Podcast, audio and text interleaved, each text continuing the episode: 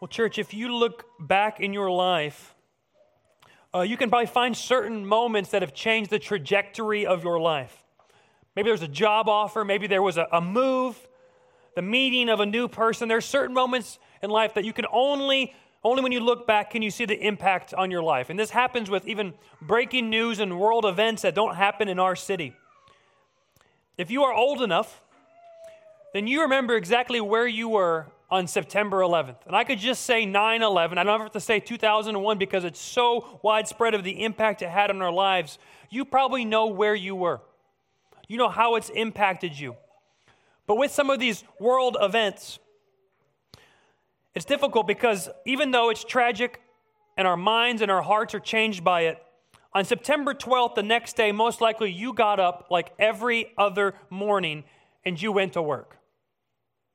There were still your kids to take care of. You had laundry to do, bills to pay. You had to mow your grass. And though internally in our minds and in our hearts, everything seemed to change, we still had to endure the same circumstances we had the day before. In that moment, it seemed like right the world stopped, but in reality, the world just kept going, and you had to play catch up even harder. This happened spiritually too. Because the moment Jesus calls you to salvation, your heart and your soul and your purpose in life change. You went from death to life. Everything internally in you has changed, and yet you still must get out of bed the next day and work. You're still married, you're single, you have to mow your grass, your job is the same. Your life changed in a moment, and yet the circumstances remained. So, how do you live for Christ in the circumstances of life? Because when you come to Christ, your life and circumstances are not going to just get easy and go away. Your marriage won't instantly be healed. Your sickness will still be present, and yet your whole soul has changed because it belongs to Jesus. So, what do you do in the midst of everything else if you love Jesus? But there's one big difference between Christians and non Christians, especially in regard to circumstances. The Christian is not defined by the circumstances of life, they still endure them but for the Christian, his greatest identity is Jesus, not the ever changing circumstances of our world, even the good ones. And Paul's going to make this very clear in 1 Corinthians 7. Would you please find your Bible? If you have one of those black Pew Bibles, it's on page 955. Once you find 1 Corinthians 7, would you please stand in reverence for the word of the Lord? We'll be reading verses 17 to 40 today. This is the word of the Lord.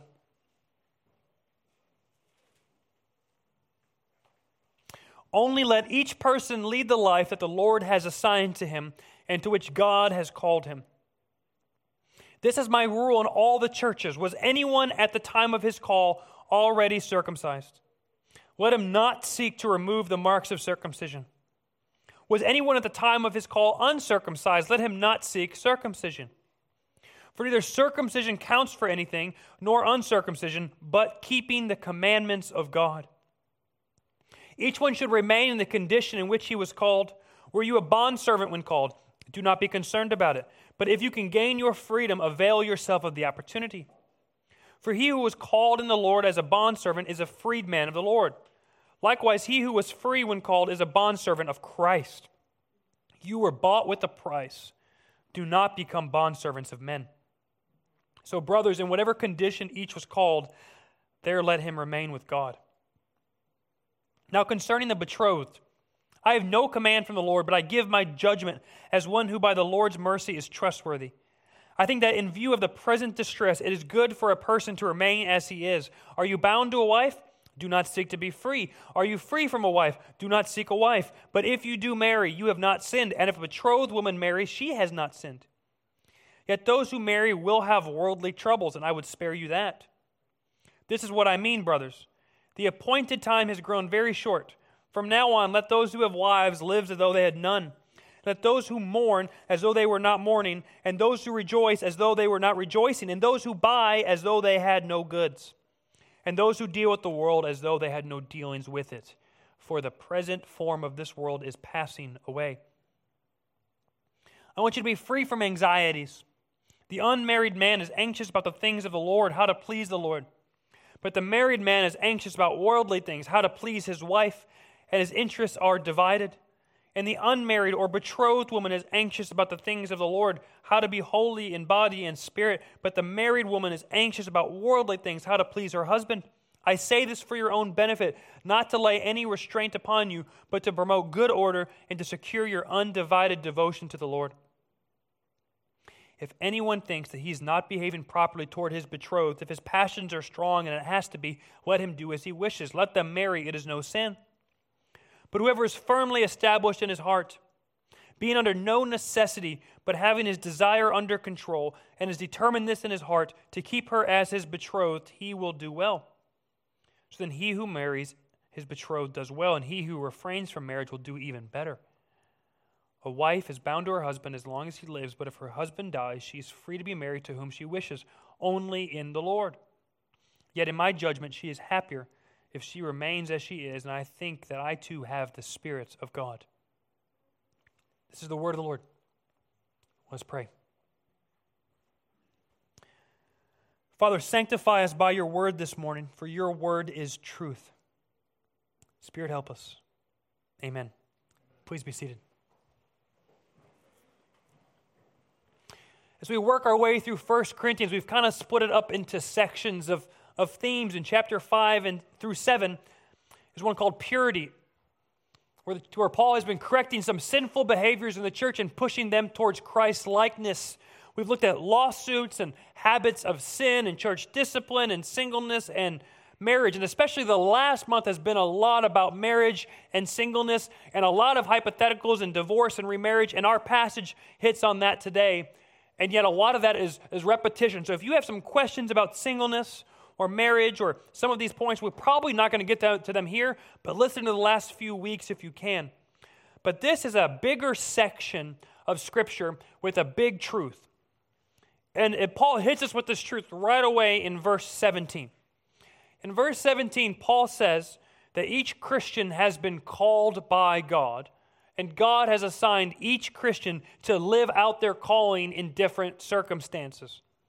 So, what matters most to you is that your calling in Christ comes first, and then your circumstances follow. So, don't be formed, okay, by your circumstances, be formed by Christ.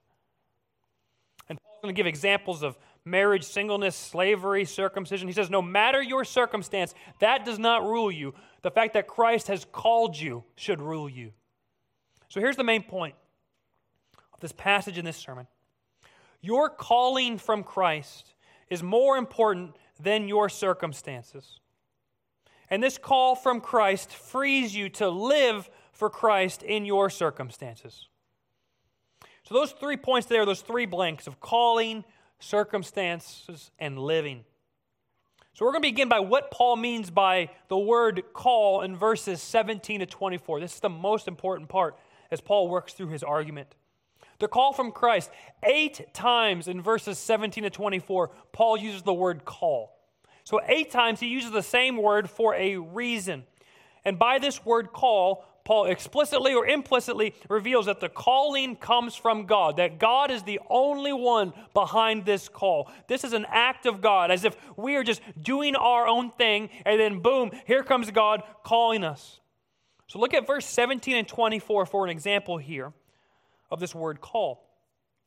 Verse 17 says, Only let each person lead the life that the Lord has assigned to him and to which God has called him. This is my rule in all the churches. Skip down to verse 24. So, brothers, in whatever condition each was called, there let him remain with God. In both of these verses, this kind of bookend of that first paragraph in our text, we learn that God has called individuals and is aware of whatever life situations they are in. And God expects these individuals to live out their calling from God in their present circumstances. So, to put it simply, when God saves you, He's not just going to change all of your life circumstances. He's actually going to free you to live a life for Christ in those circumstances you find yourself in. And this is what makes Christianity so different because Christianity doesn't try to change your circumstances necessarily, though at times maybe you should, right? We talked about divorce last week, for example. If your home is a dangerous place, we would say you should leave that place. Right? If you become a Christian and your job is unethical and you cannot do your job and follow Christ, we would say you should leave your job. But usually, when someone comes to the Lord, their circumstances will not be changed the next day. Rather, their perspective of their circumstances should change. Instead of thinking of circumstances first, think of your calling by God first. Because, Christian, I think you need to be encouraged at times that you are not defined by your circumstances. Right? You are not defined by your suffering. You are not the bad hand that you have been dealt in your life you as a Christian are able to separate your identity from your current conditions and circumstances because God has called you, right? God has zeroed in from heaven and says, I want to choose you and love you and live life with you. So those circumstances matter, but they don't matter as much as what God has spoken to you and God has called you. So, what does it mean in verse 17 when it says that God has called him? What means God has specifically saved you by His grace, and He has done all of the work. God has decided to save you. He's put His eyes upon you, and He has called you, and He has saved you. God, by His grace, has called you to salvation. He's regenerated your dead heart. Right? You were dead, opposed to God. Your natural inclination as a human was to be sinful, opposed to God. And yet here comes God by his grace calling you to salvation. If you are a Christian, this is your biography.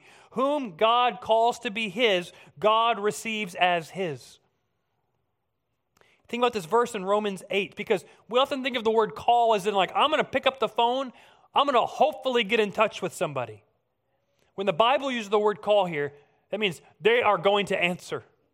Paul, God is always effective in what he calls people to do. Look at verse 30. Oh, sorry, Romans 8, verse 30. We'll cross reference for you. Romans 8, verse 30. And those whom he predestined, he also called. And those whom he also justified, and those whom he justified, he also glorified. What then shall we say to these things? If God is for us, who can be against us?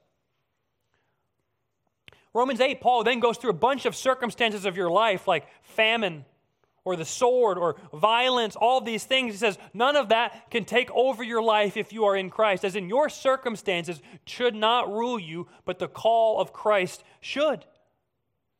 Those whom God has called, he has justified. He's declared you right. Those whom he has called and justified, he has glorified. In other, in other words, God reached out from heaven to call a people to himself, and God will accomplish it. What God sets his heart out to do, God always succeeds. So when God calls someone, they will answer. That doesn't mean every time the gospel is shared that someone comes to Christ. Only God knows the time and the place where He will regenerate the hearts. But when God calls someone, they will be saved. Right? God doesn't just call and, and hope you pick up like He's you know got the landline phone with that little twisty cord, kind of twiddling His thumbs, waiting for you to answer. If God wants to accomplish it, He will accomplish it. It's called the effectual or the effective call.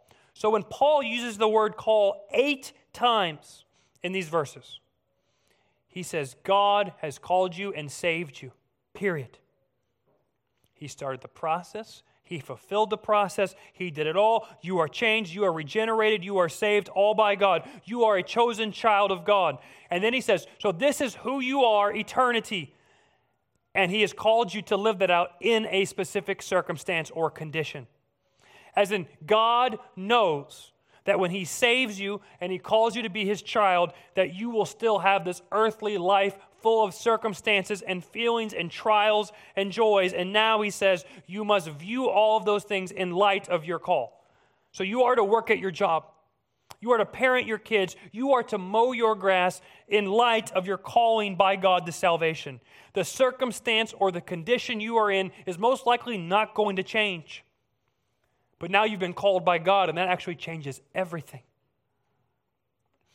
And in verse 17 to 24, Paul makes it clear that God calls you only by his grace.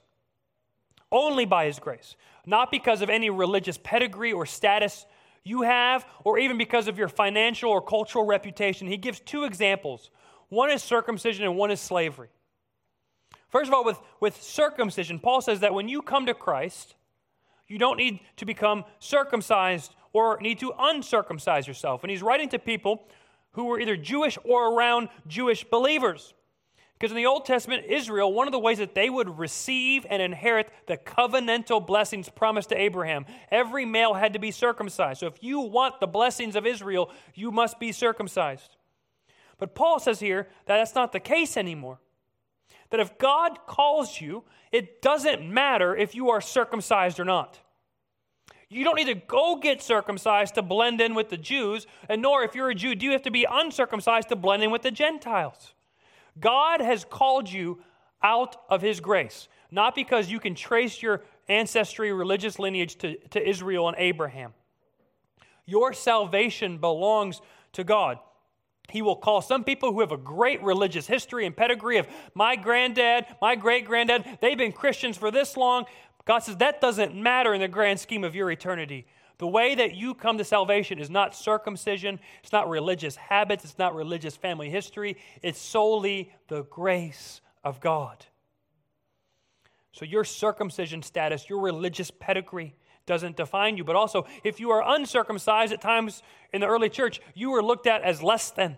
Oh, you don't have a religious background. You're not welcome here. This is for the religious elites. God's saying, no way. Even if you're the first Christian in your family or the only Christian in your city, guess what? You are saved by God's grace. But he also uses an illustration of, of slavery, of that bond servant language you see. I'm not going to speak so much into the issue of slavery here. We did quite a bit of that. If you go in the sermon archives, look back at Colossians. But historians believe that maybe one third of the, of the citizens living in Corinth were in slavery and one third of them are freed slaves. You have more than the majority of people in this city who at one point were in slavery, who were possessed by somebody else. They were property of someone else. And Paul says that if you are a slave and you come to know Christ, guess what? Your slavery doesn't define you, Christ does. Because Christ has spiritually freed you from slavery. Now, it's still going to be difficult. Thus, Paul says, hey, if you can get freed, go get freed. But he says you can stay enslaved in the suffering of slavery and be a faithful Christian. But then he says, to those of you who are free and not a slave, your freed status doesn't define you either. Actually, spiritually, you are a slave to Christ. He turns the tables and shows to both people, whether you're free or a slave, what matters most is you belong to Jesus. So your social and cultural status doesn't define you, the calling of God does. And then he goes into marriage and he goes into singleness. He goes through all these circumstances. He says, whatever condition or circumstance you are in doesn't define you. The most important thing is that you have been called by God. Not because of anything about you, but because of the grace of Jesus. Now, this can be hard for us to swallow at times for a couple of reasons. One, we might have some questions about God's calling and how he chooses and things like that. But I think the biggest obstacle we have to this kind of truth is that we as humans struggle to receive unmerited grace. The biggest obstacle is that we struggle to receive something freely. We live in a mindset that we have to earn everything, that this is my paycheck because I worked hard, or this opportunity came my way because I deserved it. I've been working my tail off, right? Everything becomes a meritocracy, right? All about earning and deserving, and that is not how God works one bit. I mean, I remember even as a child, like in elementary school, I show, I up to a baseball trial, and in an hour of me doing baseball things at like 8 in the morning, I'm still dead asleep. I'm evaluated and told, Am I good enough or bad enough? Can I make the team or not? One hour dictates acceptance or not. Or maybe you've been in a job interview recently. You have an hour long job interview. Your job is to sell yourself. Here's what I've done. Here's what I'm accomplishing. Here's what I bring to the team. It's all about me. You have to earn the job. Here's what I've accomplished. But with God, what does He do? Or what does He not do? He doesn't look just for those who are circumcised with a deep ancestry of faith. He doesn't look just for the socially elite who can give more money to the church. Right? God never puts you in a spiritual tryout to test out your abilities to see if you're worth it to belong. God doesn't look at your resume because your true resume wouldn't be worth looking at anyway.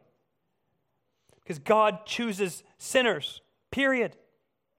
God doesn't look to say, is there going to be any good in that person? What is he going to bring me? What is she going to do for me? No, no. There is nothing good in us naturally. We are depraved. We are sinful. Romans 3:23 all have sinned and fallen short. We are short of the line where we should be. And yet there is God calling short, depressed, lonely, upset, burdened, sinful people like us who are a mess and says, "I want to absorb you in salvation." All of this is grace. The fact that God would pick up the phone of salvation and ring our numbers should humble and amaze us. And this is what the most important thing about us is all about. God saved us from our sins, has given us Jesus, and that is the point. Everything else takes a back seat to that. So maybe you're in here and you, and you have not been called by God. Do you want to be called by God? You are called to humble yourselves, right? Paul is writing to this church in Corinth, and he says, You have to stop thinking about your religious resumes of circumcision or the social elites of those of you who are freed. Oh, humble yourself. Right? Do you see your sin? Do you see that in yourself you are you have a spirit of inadequacy? You can't save yourself.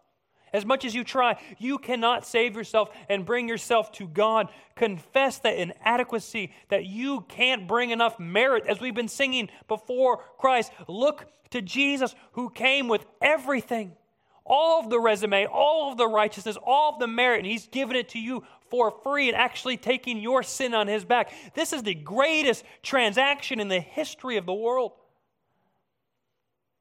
He resurrects to new life and He says, You can find freedom in me, salvation. You can be called by the all holy Creator, perfect God chapters ago, we, we read this, but Paul mentions that God loves to call the lowly and the despised and the fools of the world. Everyone in this world is foolish. It's just, do you admit it? God calls sinners by his grace and his grace alone. That's the calling of God. Next, let's look at the circumstances of life.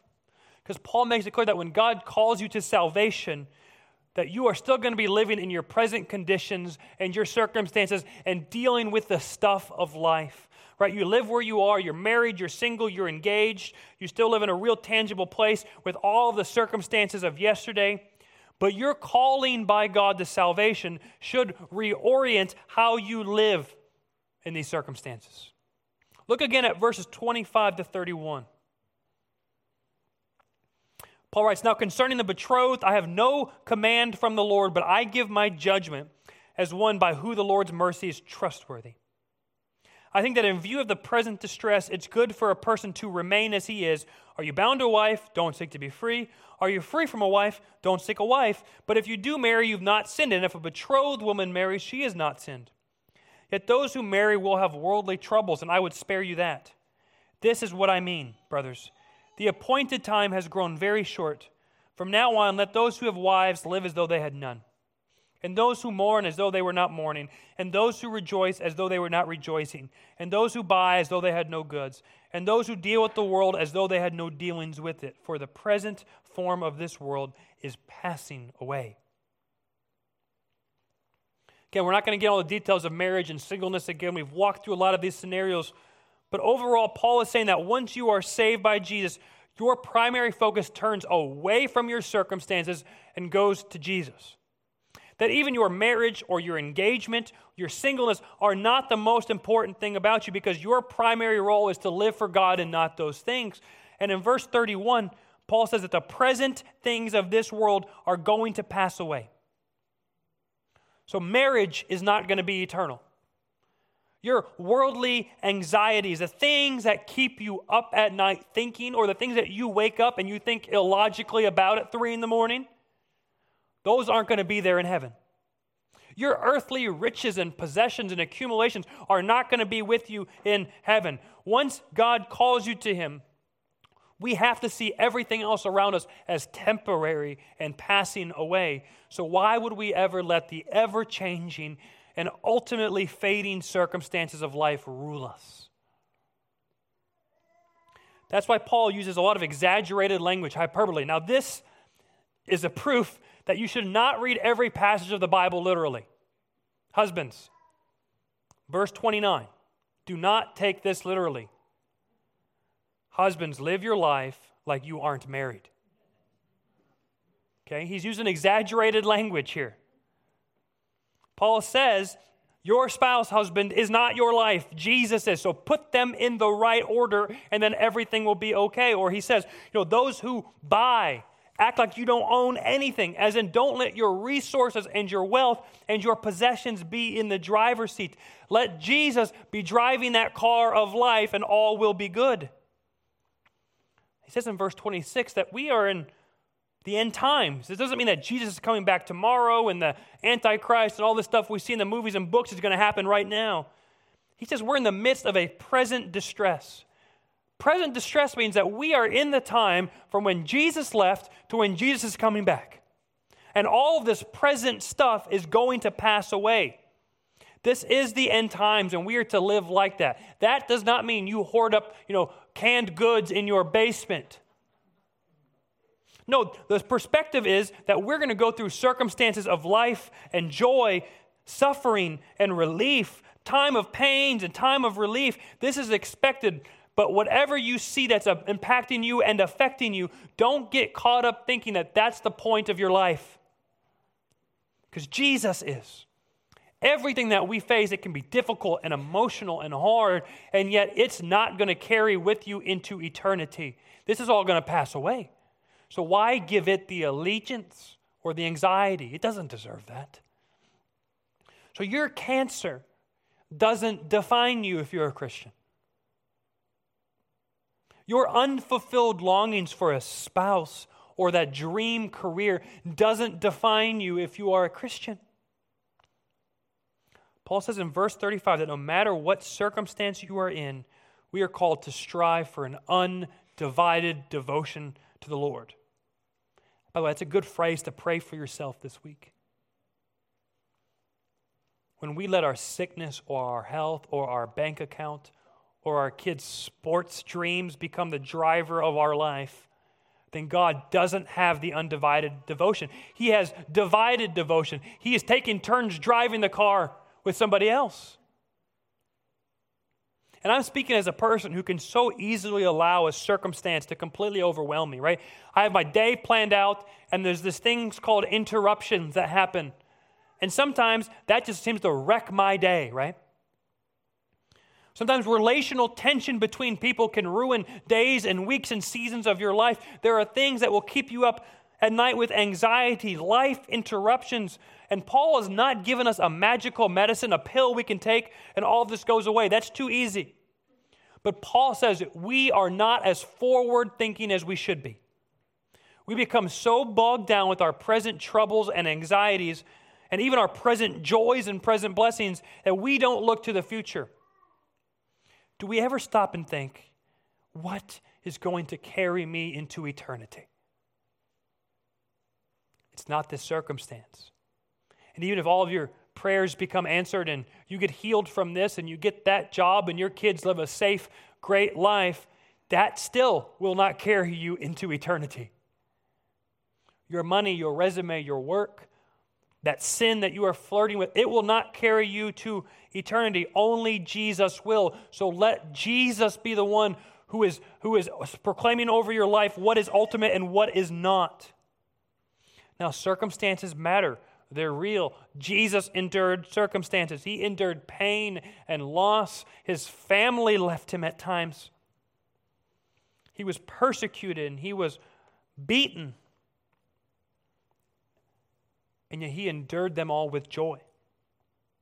because they do not ultimately make us us. What makes us us is Christ, not circumstances.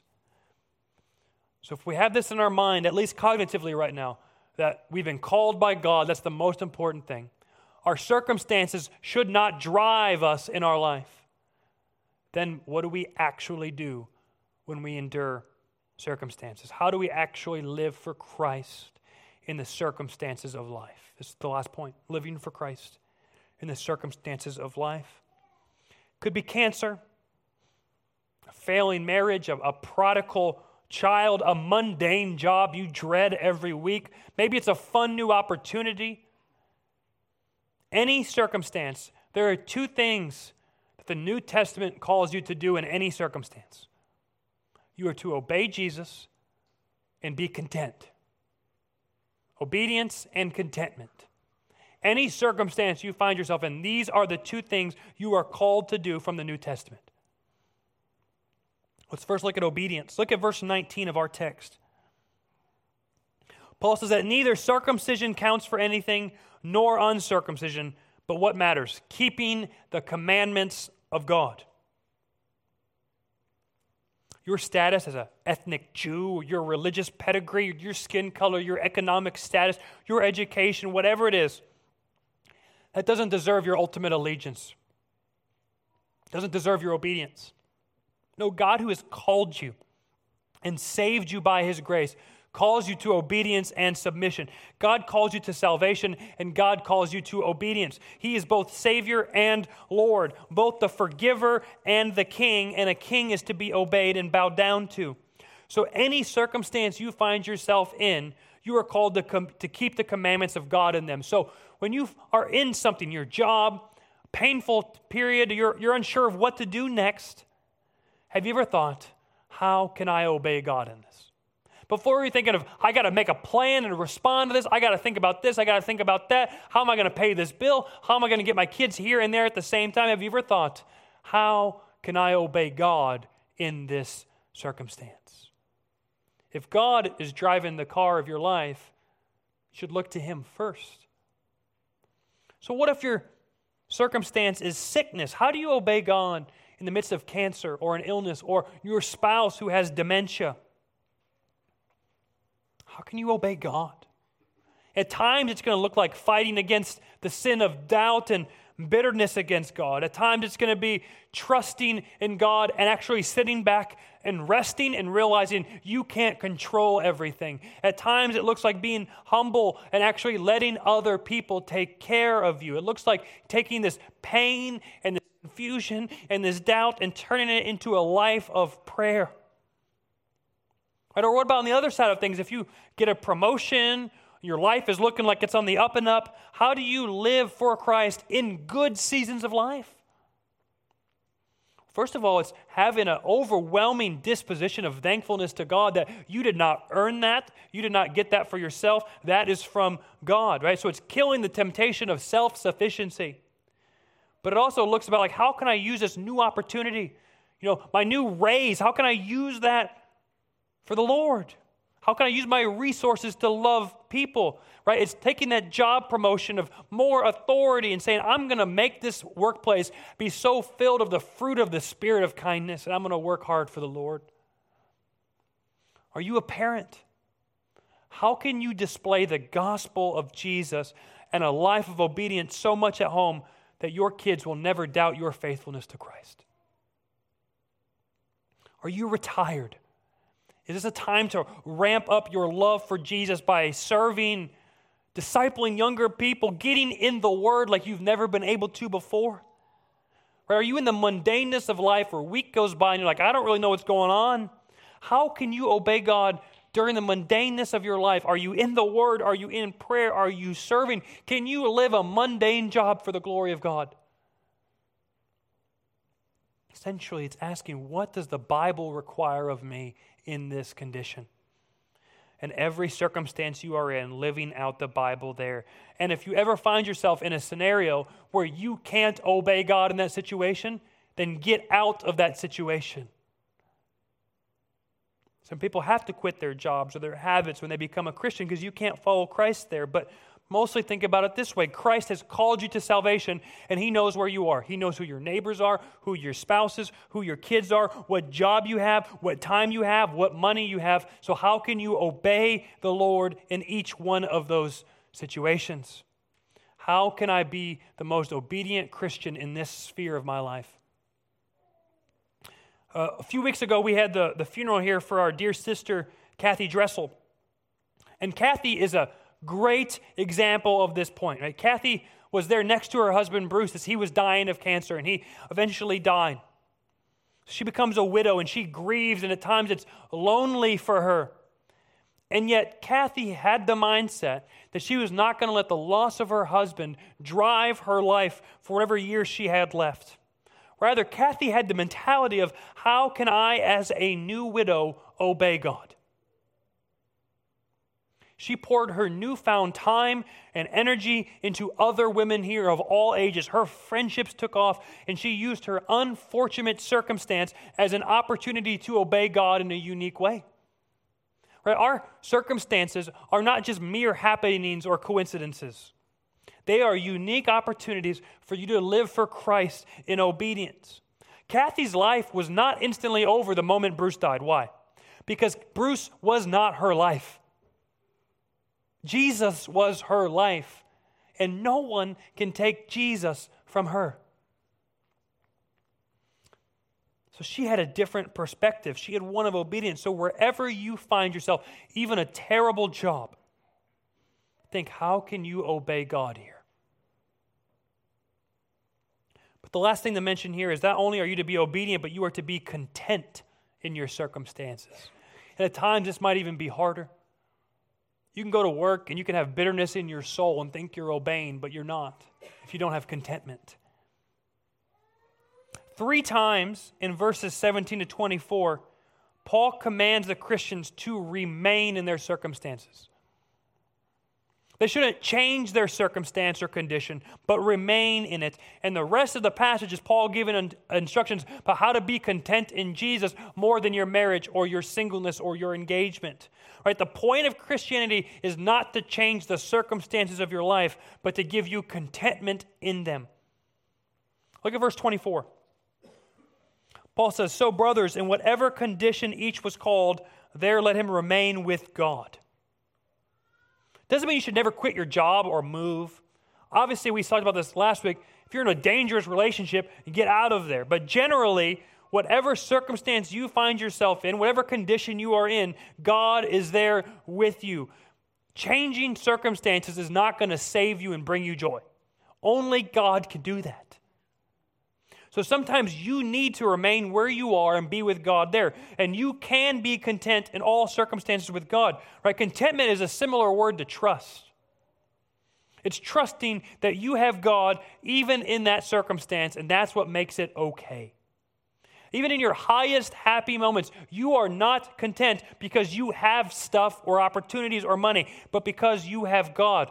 Your life's happiness does not make it or break it on circumstances, but makes it or breaks it on the faithfulness of God. And He's always faithful.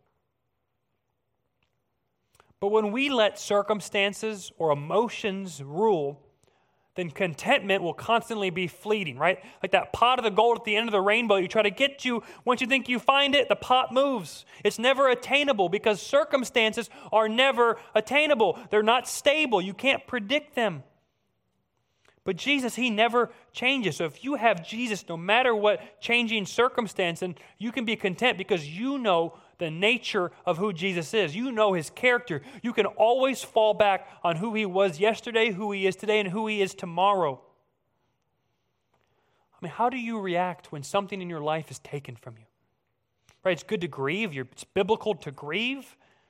But to think that your life is over because you lose someone or something, that's a dangerous place to be. What do you do when your riches are gone? Is your joy gone?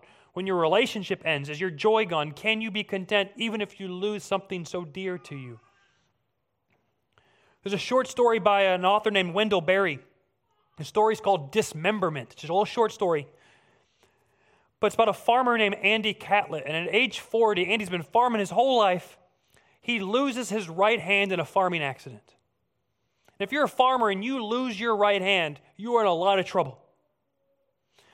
And instead of figuring out how to deal with this and figure out what solutions are, Andy got angry and he got bitter and he closed himself off from everyone his own family, his neighbors. He acted like his life was ruined because he lost his right hand. The most important tool for his work was gone, so his life was gone, full of discontentment and anger.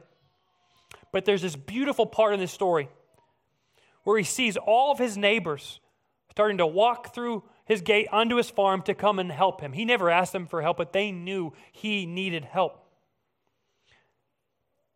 And At that moment, Andy broke down and he realized that through his own pain, his own pride, his own self sufficiency, he had lost the joy and the friendships that made his life wonderful. He walked away from it because he lost his right hand. That's a big sacrifice, that's a huge pain. But he gave up all the joy because he thought his joy was rooted in his work. So he came to the point of humility, and it says that he had become small enough to enter into joy again. Andy had to become small. He had to lose his big head and his pride for him to find joy again. His right hand is not what made him him. But the losing of his right hand tested him to figure out who he was. And he came to the moment and realized that farming and the strength of his arm is not going to make his life satisfied. He had to become small enough to realize that. Sometimes we have to hit rock bottom to see what life is about or what life is not about. So, circumstances for Christians should never rob us of our identity. If they do, then we've had the wrong perspective and we need to become small again and realize that we have nothing apart from Jesus. But in Jesus, only in Jesus, can we actually find everything. Paul says in Philippians 4 that I have learned in whatever situation I am in to be content. I know how to be brought low. I know how to abound in and every circumstance. I have learned the secret of facing plenty and hunger, abundance and need. Friends, remain where you are. Obey Christ wholeheartedly with a devotion where you are and trust He is there with you so you can not only survive it, but find joy and contentment. And each day that you go to work, or you go to your chemo treatment, or you pray for that wayward child, or you mow your grass, do it knowing that it cannot make you you. Only Jesus can do that, and He's already done it. He has called you and made you His own, and nothing can separate you from that. Let's pray. Father, we ask that this week there will be an undivided devotion in our hearts towards you. We thank you that you would call us, you'd call sinners like us, and now we can come to you and find joy, and we can come to you and find prayer no matter what we are facing. But Lord, we want to be obedient, we want to be content, you deserve all of our devotion and our worship. Jesus, thank you for the cross and the empty tomb, that we have life in you. In the name of Jesus we pray. Amen.